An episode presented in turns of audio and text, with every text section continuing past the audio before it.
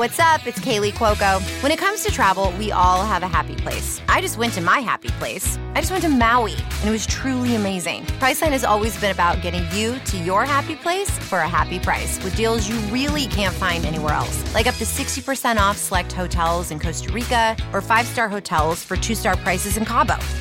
Go to your happy place for a happy price. Go to your happy price, Priceline. Hey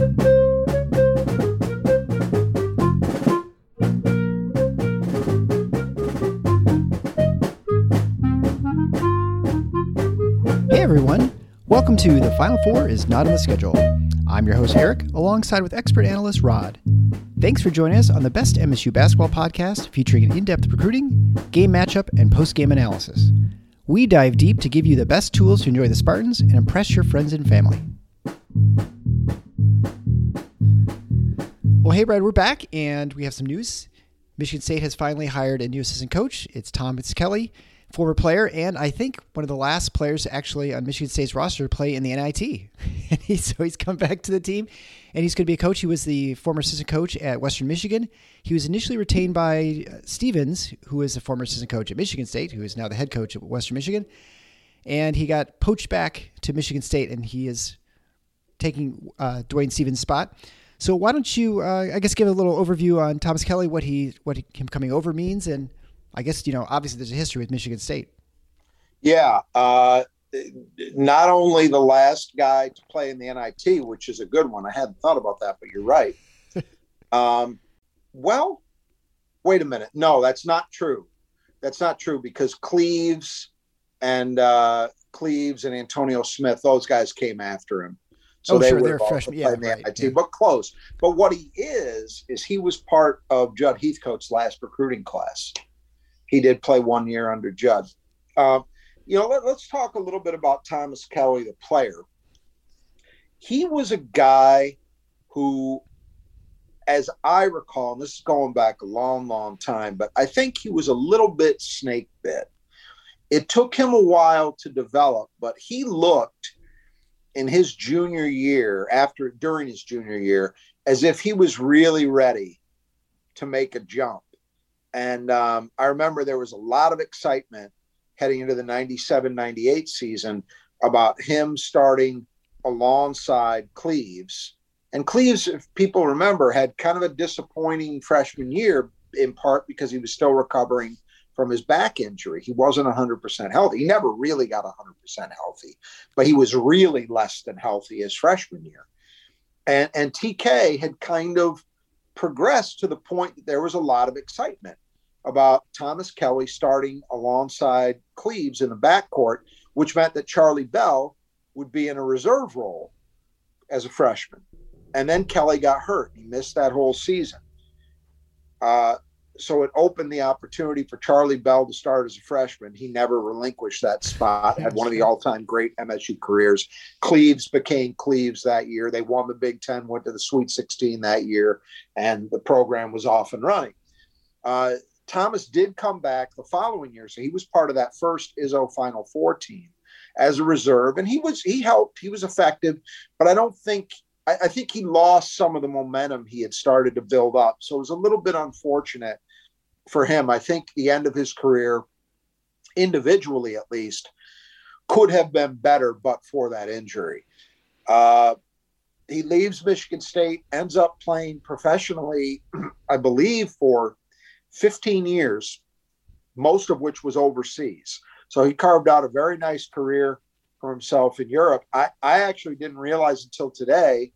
Um, I was reading uh, I was reading on Twitter that he actually for a period of time played, and I can't remember what country it was, but he played for a team where his coach was Sam Vincent, another former MSU yeah. great.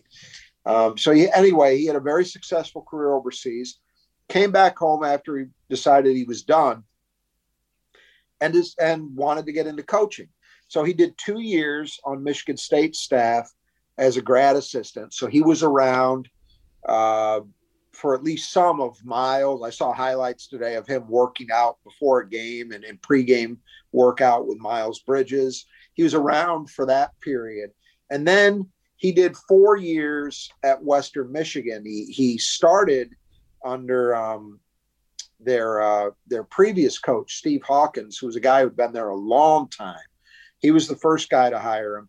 And then when Hawkins, I think Hawkins was actually fired, if I remember correctly. And then one of his ex assistants, uh, Clayton Birch, got the job and he retained Thomas.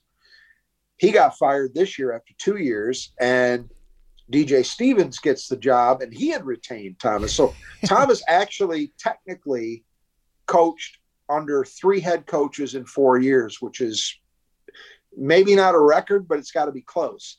Uh, and then obviously Michigan State came calling, in essence, to as you said, replace DJ Stephens. So that's the path he's been on. Um, a pretty nice, relatively rapid ride for him. I mean, he's not a he's not a super super young guy. Um, he's got to be in his mid to late 40s, but um, to have only been doing this for six years, counting the two grad years, and be at Michigan State, that's actually a pretty quick rise in the business. Um, so hats off to him for that. Uh, you saw a lot of support today from ex players, you know, guys of his era and guys who were on the team when he was on the staff as a grad assistant. Uh, really seemed excited about the hire, so that's always a good thing. Um, he's a kid from Grand Rapids, so he's got Michigan roots. He's been coaching in the state the last four years at Western, so presumably his relationships with high schools and maybe even more importantly with AAU programs uh, is solid. Um, so it's an interesting hire. I don't. If you had asked me two weeks ago to handicap it, he wouldn't have been my first choice. But that, that was just it wasn't based on anything except my own uh, my own feelings about it, not anything real.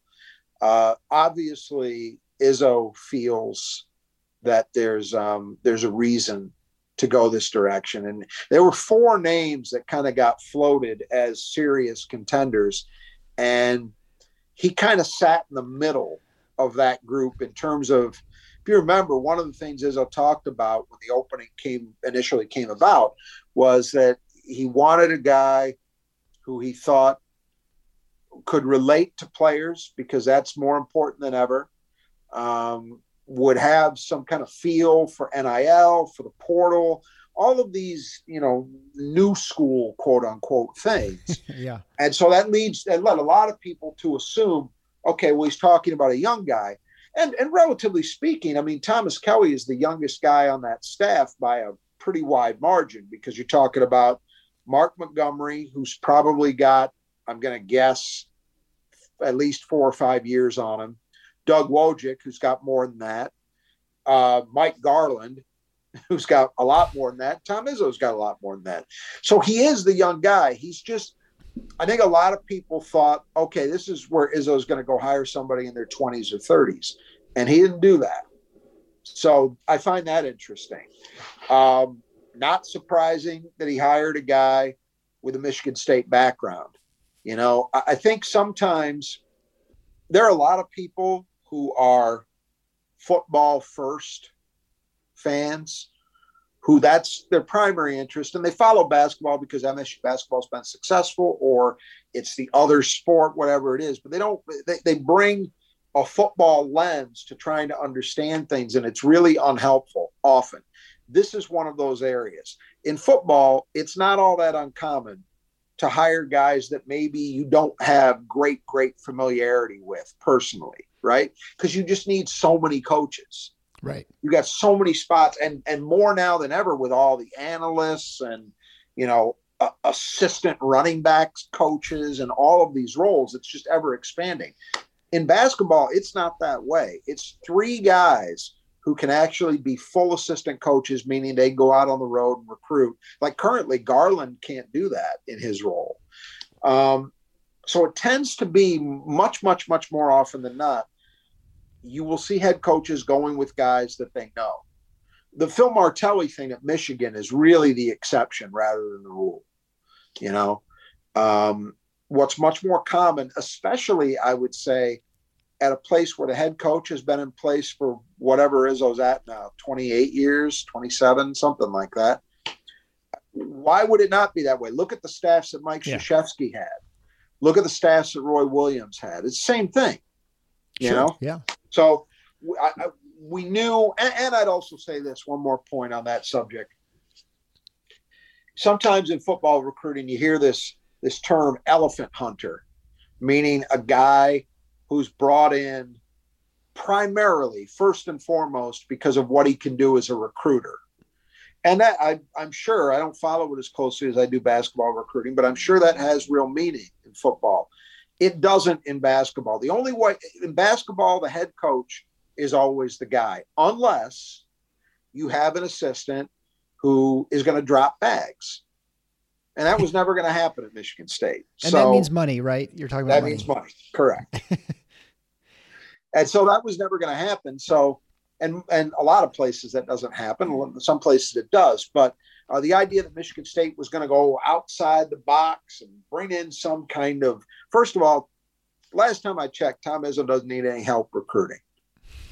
He's. I know people focus on the guys that they miss, but uh, there hasn't been anybody in the Big Ten over his tenure, over the life of it, who's been better at it than he has. Nobody. Um, and and that's that's across the board. That's results. That's recruiting rankings. If you care about that, um, all of it. And so I don't think he really needed the help. I know he didn't. But um, even if you think he did, he wasn't going to go out and find some guy he never he didn't know had no connection to. That was never going to happen. Sure. And I think it's it to your point, if you've been coaching as long as he has, he has he has so many players to draw upon and former coaches and grad assistants. It'd be kind of crazy to find someone that you don't really have any relationship with that you know that that you know intimately, you know that this is a personality that's going to fit with me, that they're going to handle how I am and how I get things done. Exactly. It should be very easy to do. And I think it's interesting with Thomas to Kelley, it, only in that usually grad assistants are relatively young, right? They're they're former players Yep. who just didn't go pro or they were former managers. And so he came in, he was about 40 or whatever when he was a grad assistant for a couple of years. And so he's already, from a maturity standpoint, he's at a different spot than someone who's in their 20s, right? And I think that is important trying to manage. Uh, there's definitely the relational aspect you have to people where you're, you can, you can relate to them as far, you know, culturally when you're only about five years difference in age or 10 but there's there's an importance I think of having the maturity and a life experience of of knowing how you know things work with families with uh, with trying to get work done in school and all these sorts of things. And I think that's probably that's an important factor that I think people sometimes forget especially with college athletics. Absolutely. And I also think, you know, to the point of, of what his age was when he started as a grad assistant, I, I have to believe that Izzo was very, very convinced, one, about the sincerity of his desire to be a coach, and two, um, his uh, his ability, his potential as a coach to actually allow him to do that because there's a that is a role grad assistant is a role that is very competitive to get that at michigan state. Now it ends up in recent years we've had a, a lot of guys who were former players you know a matt mcquaid tum tum nairn did it you know there have been a lot of those guys but there have been guys who have come from outside the program who've been in that role who at least who didn't play here chris fowler drew valentine you know um, so it's not as if it, those jobs are just waiting around. It's like, okay, I'll give TK a break. I think we have to assume that he was very impressed by what Thomas Kelley was bringing to the table to even give him that up. And I would think probably on a level, another level too he's probably interacted with him since he's been at Western Michigan for the last four years not only was it on staff as grad assistant so he saw what he could do there you know cap- whatever capacity he gives the, the grad assistants but he probably has run into him the recruiting trail at AAU tournaments and things like that. So they catch up and get his thoughts on you know basketball and what players are looking at. I mean, I'm, I'm sure there's a lot more collegiality in that role than probably uh, probably I even recognize that there's probably there are some trade secrets I suppose in some respects like who you're going after, but you know Michigan State is not recruiting the same players that Western Michigan Right. is. There's never Frankly, any right, so- overlap. Yeah, so it's not like you're going after the same guy. I mean, I suppose Western Michigan would be thrilled to get anyone Michigan State's getting, but for the most part, they're not going after the same players. let's talk about what Thomas Kelley's role is because I think uh, we talked about this briefly with with Stephens when he was leaving and going to Western Michigan. He's the the head guy when it comes to substituting players during the game, Yep. right? And so people are upset about people coming in and out of the game, I mean, obviously Tom Izzo ultimately is controlling that, but he hands over the somebody keeps track of the minutes, and that's kind of what Stephens' job was, and that will be someone's job this year. Is the expectation that Kelley takes over that role? Do you think? I I guess I haven't seen any sort of explanations for it, or is that going to be someone who's like a Montgomery or someone who's been around a little bit longer coaching? I would assume that. I, I mean, he's got he's got two guys in Montgomery and Doug Wojcik who were long term head coaches. So I have to believe it'll be one of those two guys. And I think those are the two guys that you would expect he will lean on more early on just because, you know, there's there's a pecking order in terms of experience, right?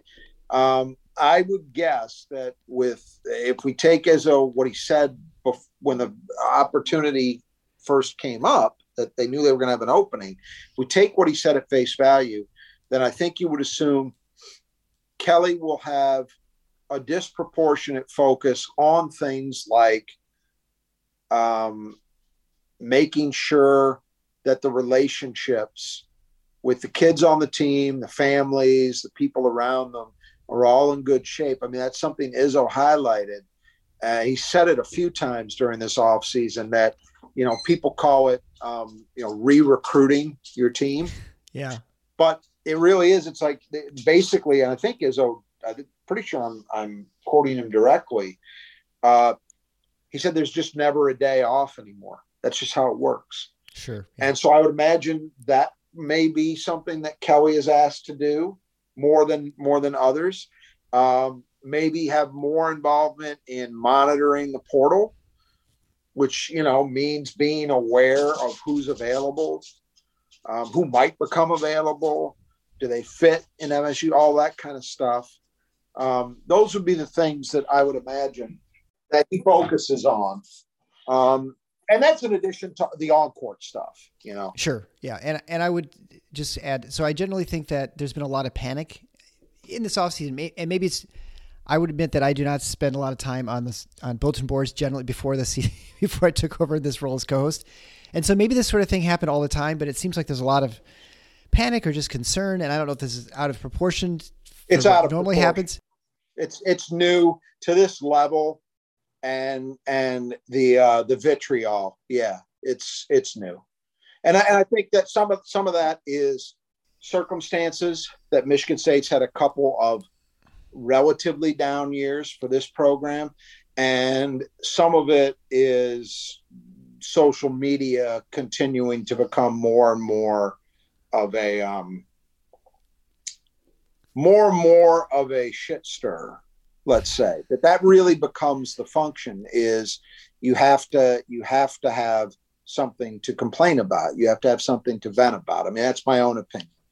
Yeah. um, and and it you know it, it ends up getting turned around on things like sports Yeah, and I think, and especially with NIL and the, the the way the rules have changed and the sands have shifted, I think that people really don't know what, you know, no one knows what the best way to get things done, and Right. so I think there's a lot there are a lot more opinions, I guess, on, and and probably a general uh, concern that the game has changed or something has sort of the equation that we knew that was a winning formula is now different, and so Yeah. Maybe now we're doing it the wrong way or et cetera, et cetera. Because there was a lot of concern about an assistant coach, and I, I don't know, maybe I'm like, wow, I've never imagined that people were are that worried about an assistant coach departing, who just gets another job. I mean, it's not like there was any sort of acrimony, there was any sort of scandal. They had a guy leave for a job which Izzo had been trying angling to get him a job for quite a while, and it's like that. It and to your point, there's not. It's not like they're recruiting 100 players. They're only recruiting what five or six, or I suppose maybe like 10 or 12, right? It's not hard to do with three people versus right four. and, and it was telegraphed as to you know generally speaking what they were going to do again i think there was a lot of uh, i'm not going to dwell on it too much but there is a um, clearly to my in my eyes at least there is a generation gap and i think we've touched on this before in the michigan state fan base tom izzo's been around so long that it's produced that that you now have people who are adults at least nominally um, who don't remember Michigan State basketball before Tom Izzo. They have no memory of it, which is hard for me to relate to, but it's true. It's absolutely true. So I think those people don't perhaps don't fully appreciate that in Tom Izzo's mind, there's a reason why you do things like hiring people that you know, hiring people who have familiarity with the program, who understand its values, understand how it functions, understand what's going to be expected of them. You know, it's a much more simplistic view for them. It's, well, why don't we go out and get some guy who's in his late 20s who's got great relationships with AAU coaches and you know and a great personality and he relate to the kids and blah blah blah. Look uh, some of that stuff really does matter. Of course it does. But you think Tom Izzo doesn't know that? Well yeah. And and again I you know if if you want to point to recruiting as an issue at Michigan State you could say fairly in my mind that okay they've missed on some evaluations by the way everybody else did too because the kids that they that they signed in the 2018 class and the 2019 class and even the 2020 class were highly regarded. It, those were classes that were on par with what Tom Izzo has done throughout his career. What didn't happen is not as many of those guys developed or haven't yet developed the way that you would hope or you would expect. So it's not that, oh, Izzo can't pull in guys that are highly ranked anymore because he's continued to do that every year. What you've had is something a little different. Um, I personally think that's just kind of the roll of the dice, and sometimes you're going to come up empty um, with those decisions because you can't always know how, what an 18 year old is going to be like as a 20 or 21 year old in the Big Ten. That's just reality. Um, but uh, my point being, I don't think he needed. I don't think there was any need for the program to go out and and think that they're solving some problem with a hire. Uh, one, a problem I don't think exists, and two, by hiring somebody who doesn't have any connection to what Michigan State's all about. I mean, there's, you know, fan bases always go through this stuff, right? The classic example is uh, Michigan with the uh, emphasis for years and years and years on a Michigan man. I mean, it's it's like everything else in their sad little world. It's Bo, it's a product of Bo Schembechler. and if you, people remember where that got started was Bill Frieder had done a deal to go to Arizona State, but he wanted to coach Michigan in the NCAA tournament. And Schembechler was the athletic director at the time, and he said no. And he said a Michigan man will coach Michigan. And Steve Fisher coached them, and they ended up winning the national title in one of the flukiest performances of all time. Um, but uh, that set the tone for them. And so for years and years and years, that had been the guiding principle. And a lot of their fan base would say that's been the case to their to its detriment. You know, maybe yes, maybe no. Uh, when they finally went outside the Michigan family in football, they hired Rich Rodriguez and, you know, had the worst performances they've suffered in what, 50 years? Yeah, so, I think so. maybe yeah. it's not such a bad thing to stay in house, you know, but I, I think perhaps the difference there too is that we're talking about it through multiple iterations. At you know, with Schembechler leaves, and then it's Gary Moeller, and then Gary Moeller leaves, and it's Lloyd Carr. Um, with Michigan State basketball, Tom Izzo's still the head coach. So him hiring guys he has familiarity with is not surprising. It shouldn't be surprising to anybody. And and if you thought they were going to go way off the board for somebody, you were kidding yourself. The, the other thing is there were legitimately, I think, for this job, legitimately interesting candidates. So TK got hired, but there were other guys. Um, Maurice Joseph was a guy that was um, mentioned with the job. He just got hired at Butler to be part of Thad Matta's staff at Butler. And people may remember he did a brief stint, I think it was a year or two, as a head coach at George Washington. He's still a relatively young guy. I think he's in his uh, probably in his mid to late 30s now. Still a young guy. and he's actually had head, head coaching experience and a lot of years as an assistant. So he was a name that was firmly in the mix. There were two other guys who were even younger uh, Chris Fowler, who is currently an assistant at Northern Arizona. And before that was a grad assistant at Michigan State. I believe he may have replaced TK in that role. I'd have to, I'd have to look at the timeline. Um, but Chris Fowler was is one of the all-time greats as a basketball player at Central Michigan, and he's the brother of former MSU receiver Bennie Fowler. So he's a guy that's in the family, even though he didn't play at MSU. Sure, he's still in his twenties. And then the other name that was mentioned prominently was was Tum Tum Nairn, who is currently head coach of the grad team at Sunrise Christian in uh, in Missouri, and I believe he's also now involved with um, an AAU program out of that state, MoKan, which is one of the great AAU programs in the country year in, year out. Uh, Tom's even younger still.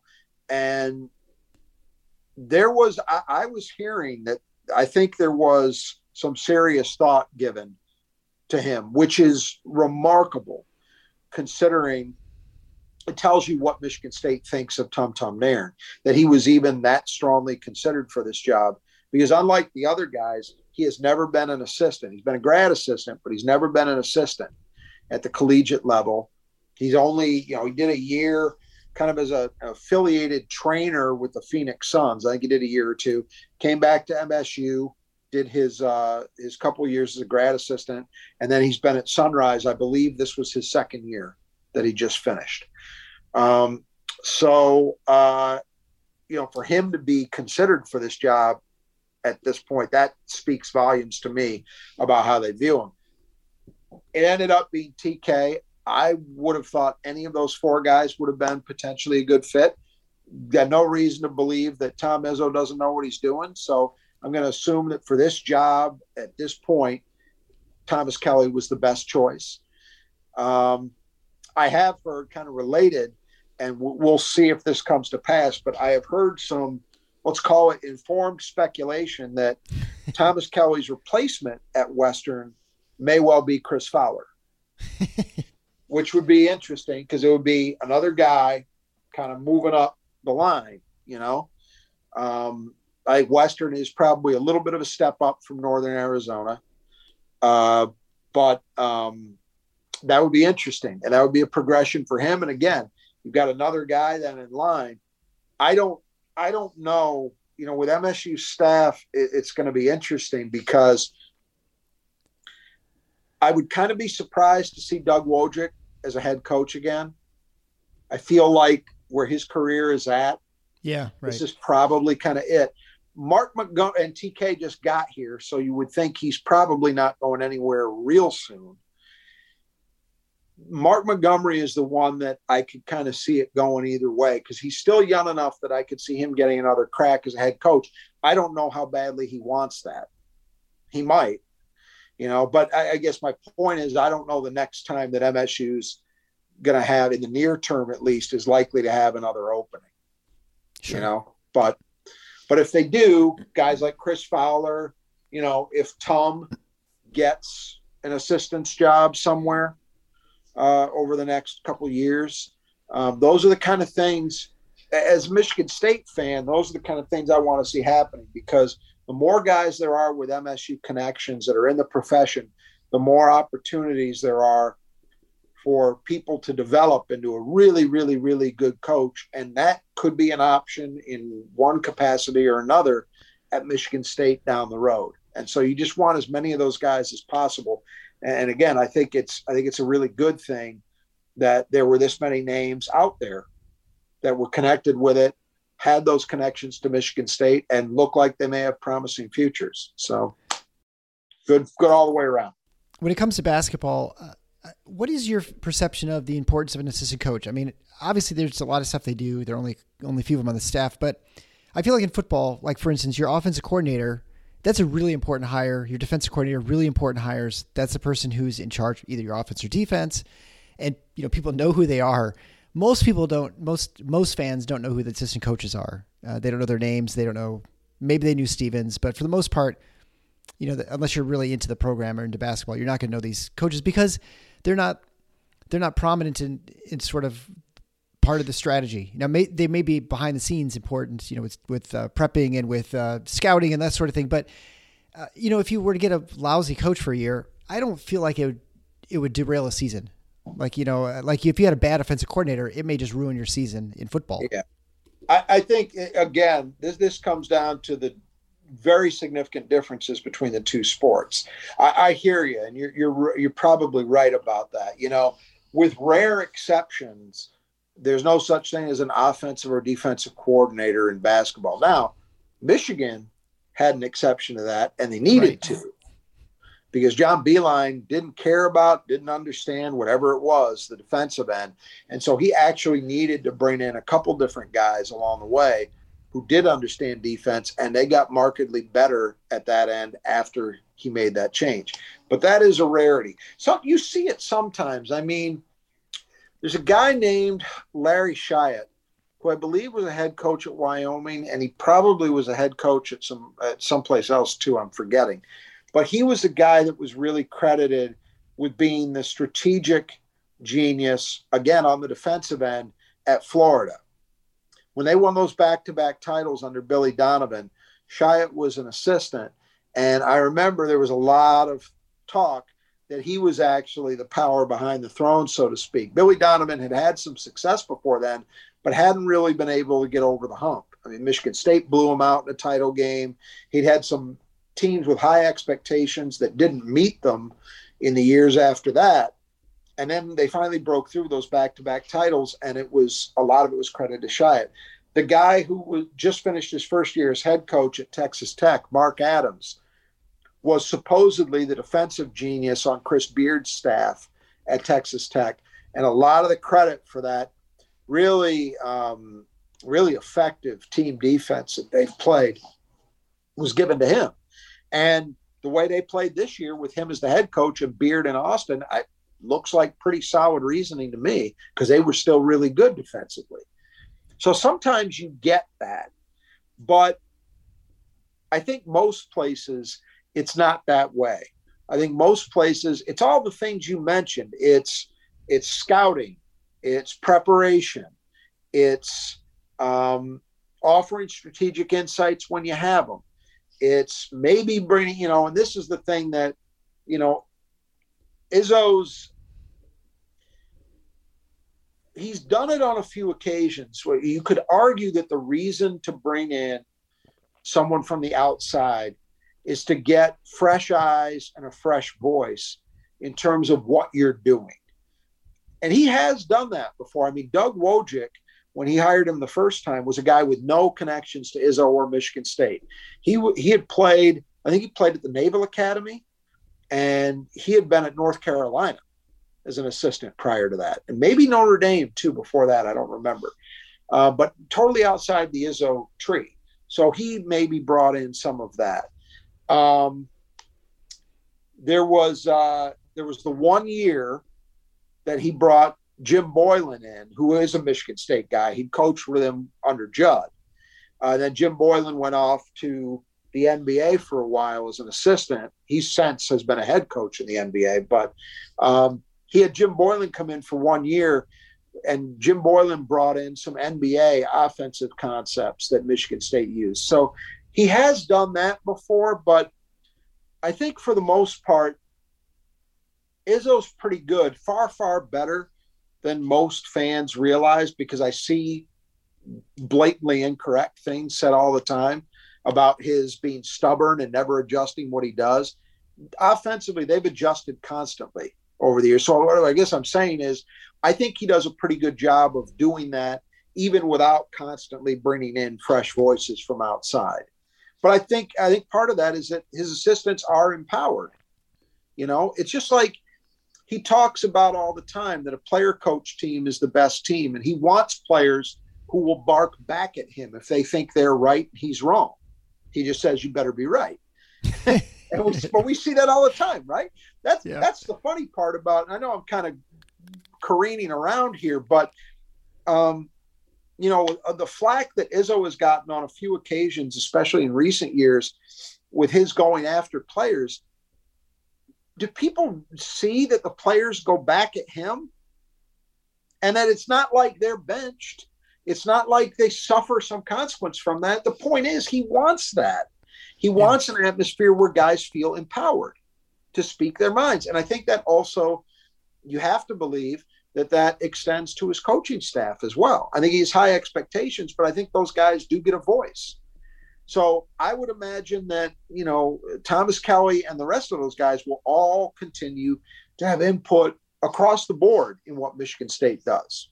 You know, it's yeah. not going to be, well, this guy's a defensive specialist. That's not how it works at MSU. Right. And I, I recall a story at some point too about Izzo and how he's a little different in how he deals with, deals with his coaching staff and that he gives them pretty much all identical responsibilities in recruiting and yep and so that they sort of are mini head coaches, or they at least have the they have uh, they'll at least have the skill set or the knowledge of what it takes to be a head coach, what you know, what roles you have to play, and so he involves them in all those things, uh-huh. which is was somewhat to his detriment early on. I mean, because people would be ready to be head coaches, which is a great thing for it's it's how you get good assistant coaches, right? If you know that it's a yep. that it, it it it's a good platform for you to to further your career because those are people you want. You don't want someone who just wants I think in general, you don't want people who just are okay with being average, right? Especially here at a program like Michigan State. Uh, the only the question I have with with assistant coaches too is I still feel like I very much agree with you, and I actually this is just expand upon your point. You look at say uh, Memphis is a good example. I think Larry Brown comes into that program with Penny Hardaway. I don't know that you could watch that team and you'd say, "Oh, this is definitely influenced by Larry Brown." I mean, the way right. they're playing is totally different than they were before. I mean, he sits on the bench. I don't know what he did. I mean, I guess he just picked up a paycheck, but it certainly didn't look like he influenced how they ran their team or how they conducted themselves on the court. It just, in no way did it seem like a Larry Brown team, right? I mean, so it would seem was it's still Penny Hardaway who's running the whole thing, right? It's like still the head coach, right? That would be. I mean, the, the Larry Brown mantra was always play the right way, especially when he's in Detroit. I think Memphis this year would be the opposite of that. playing the wrong way all the goddamn time. Yeah, it's it's a that's exactly right. You bring in a guy like that who has that kind of experience, clearly has pretty well defined ideas about how the game should be played, and a resume to back up the idea that he knows what he's talking about, right? And yet, clearly, he had no influence. The other thing was, you know, they also had Rasheed Wallace on that staff, and Rasheed Wallace kind of quietly was out about halfway during the season. Um, and I had read that it was apparently around this that he felt he there wasn't any point to his being around. Now, say what you will about Rasheed Wallace, but at least as a player, I think he was one of the smartest players I've ever seen. And because he's a North Carolina guy and a Larry Brown guy in particular, um, I would have expected that he probably would have seen things very similarly to Larry Brown. And yet you didn't see it on the court. So that would probably be an example of a place where an assistant doesn't have the voice. Yeah, right. That they do at Michigan State. But I think you're also right, absolutely, about Izzo's intent. Uh, he is looking to develop guys to be head coaches. Now, you know, the staff he's got now as we just talked about, I don't know about Monty. I'd be kind of surprised if Wojcik was looking to be a head coach again. So really, it's going to be about Thomas Kelley. But you know, those other guys, I don't, I don't think, I don't think it's going to be any different. I think he's going to ask all of them to do some of everything. You know, that's there were also people just on on the specialization front. There were people who were hung up on the idea. I, I couldn't believe it when I would see this that you know Michigan State lost DJ Stephens, who was known to work disproportionately with MSU's big men, and got a lot of credit for the way that Michigan State's big men developed over time, and I think fairly so, um, rightly so. But the fact that all the guys MSU was looking at to replace him were guards when they played. Yeah. They're actually, well, what's Michigan State going to do? I, you know, are they going to lose out on Xavier Booker because they, they don't have a big man coach anymore? And I said, who was the big man coach um, at uh, at Duke? Who was the big man coach at Michigan? Other than Juwan Howard would be, but um, unless you have Juwan Howard or say Patrick Ewing at Georgetown, you probably don't have anybody six eight. There aren't that many six eight and above guys that are coaching, right? yeah. Yeah. So it just was crazy. Like, no, no, you can be an effective big man coach and not have played that position. It's very possible. In fact, it's likely. And Michigan State had good big man play before DJ Stephens got here. DJ Stephens didn't coach Zach Randolph or Andre Hutson or Antonio Smith. And best as I can remember, all the guys on those staffs at MSU were, you know, guard size. So it, it, this one just brought out the crazy. And in, in so many ways, this opening and this this period, this off season already has just set the record for insane takes. And and the assistant coaching thing was no exception. I think in many ways COVID has broken our brains in and, oh yeah. And uh and it's spilling over and really what we need is we need a season that is uh, that is a season that is hopeful that is one that we do well and we're contending for the Big 10 title up to the last say 4 or 5 games like in serious in contention and and we've got a good team. And I think probably COVID in some ways maybe affects Michigan State more. And I think you, you touched upon this like maybe a year or so ago, yeah. uh, where maybe yeah. Izzo's pro- the type of program Duke, Kentucky are ones that really rely on that getting into developing the system, and that those coaches have sort of a set pattern of how they coach a rhythm to the season, yeah. and you bust that up with COVID or some sort of crazy thing, and then now next you know, things just aren't quite running right, and and you know maybe those players who they missed on, maybe they would have developed differently had it not been COVID. I mean, there are all kinds of what ifs forever that you can go through. And and again, we're still talking about a team that yes made the tournament to, has made the tournament the last two years too. Almost won, you know, the first year they lost that dumb game in the the first round against UCLA, and then last year almost beat Duke in the second round. I mean, it's like right. it's not like this is a complete failure uh, well, of a team, this, right?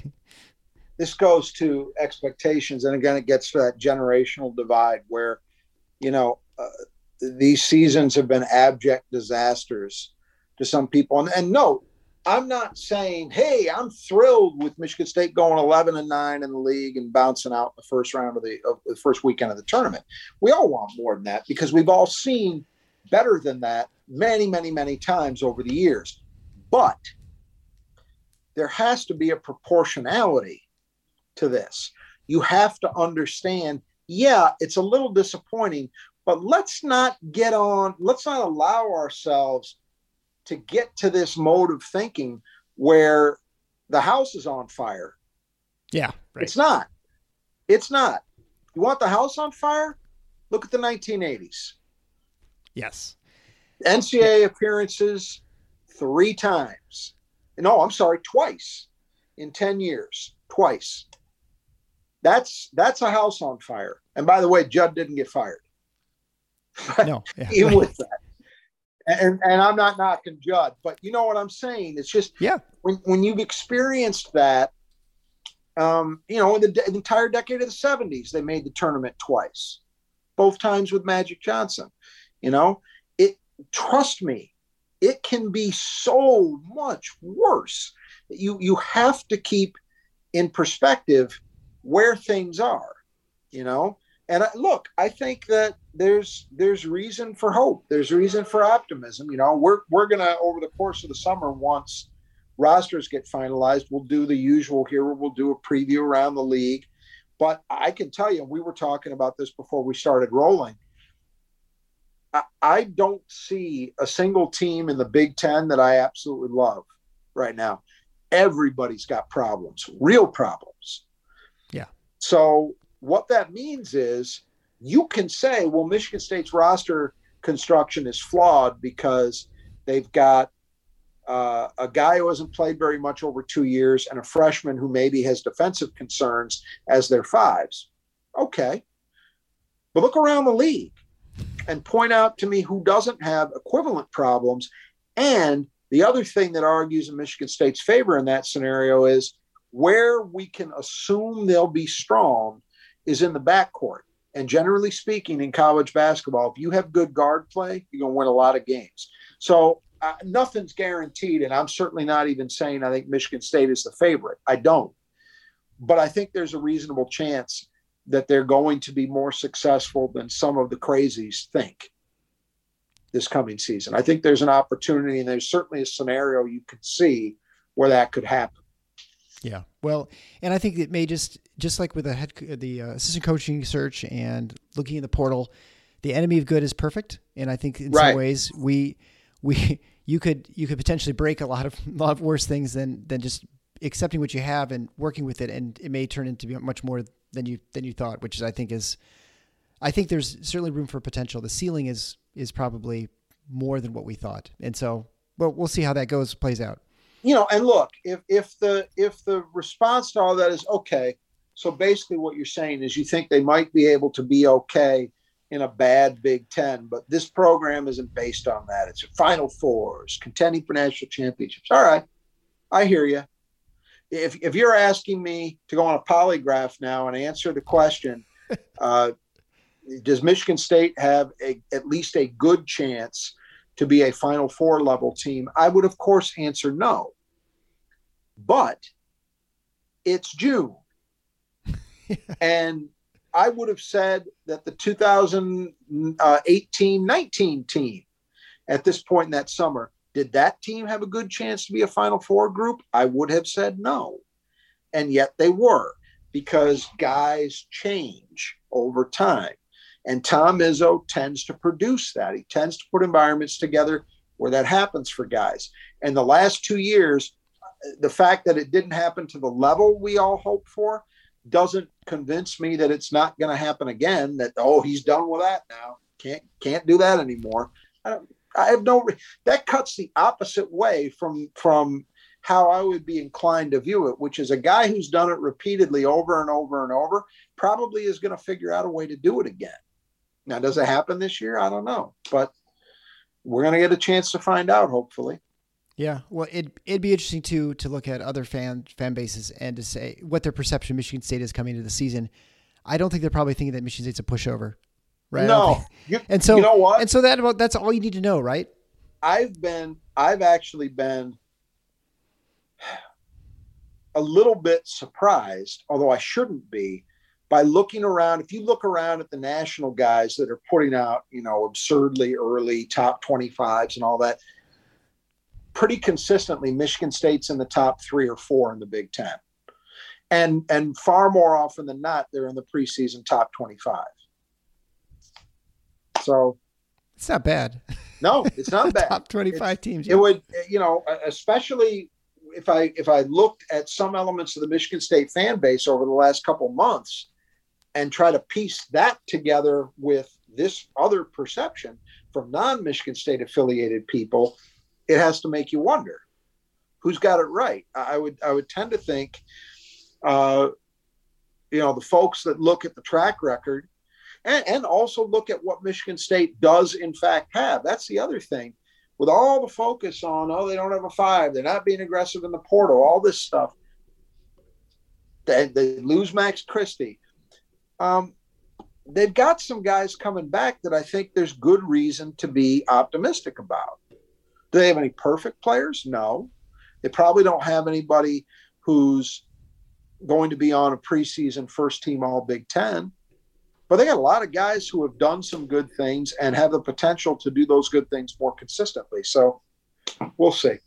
All that matters is that you're in the postseason All Big Ten team, not the preseason All Big Ten. That too, absolutely, absolutely, and and you know, again, if you look at last season's Big Ten and you look at guys like Keegan Murray and Johnny Davis, um, where they were in the preseason in terms of how they were viewed versus how they were viewed afterward, pretty big difference. I'm not saying that's definitive uh, in terms of it happening for somebody at Michigan State, but it could.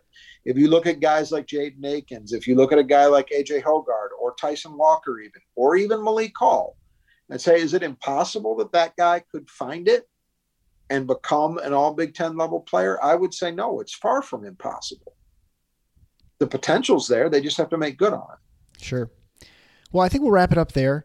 Uh, I encourage you, if you have not yet subscribed to the show, make sure you are subscribed to it and recommend it to your friends and family. If you have any questions, uh, ideas for the show, we'd be more than happy to get it at TFFINOTS. That's TFFINOTS. We have the most complicated podcast name in the world. So TFFINOTS at gmail.com. And until next time, the Final Four is not in the schedule. Go green.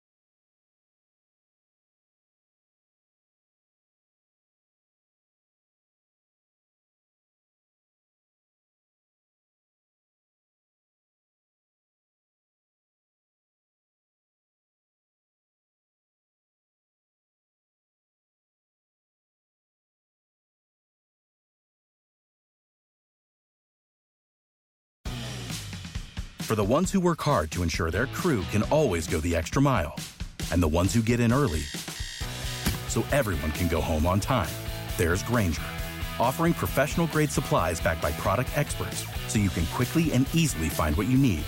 Plus, you can count on access to a committed team ready to go the extra mile for you. Call, clickgrainger.com, or just stop by. Grainger, for the ones who get it done.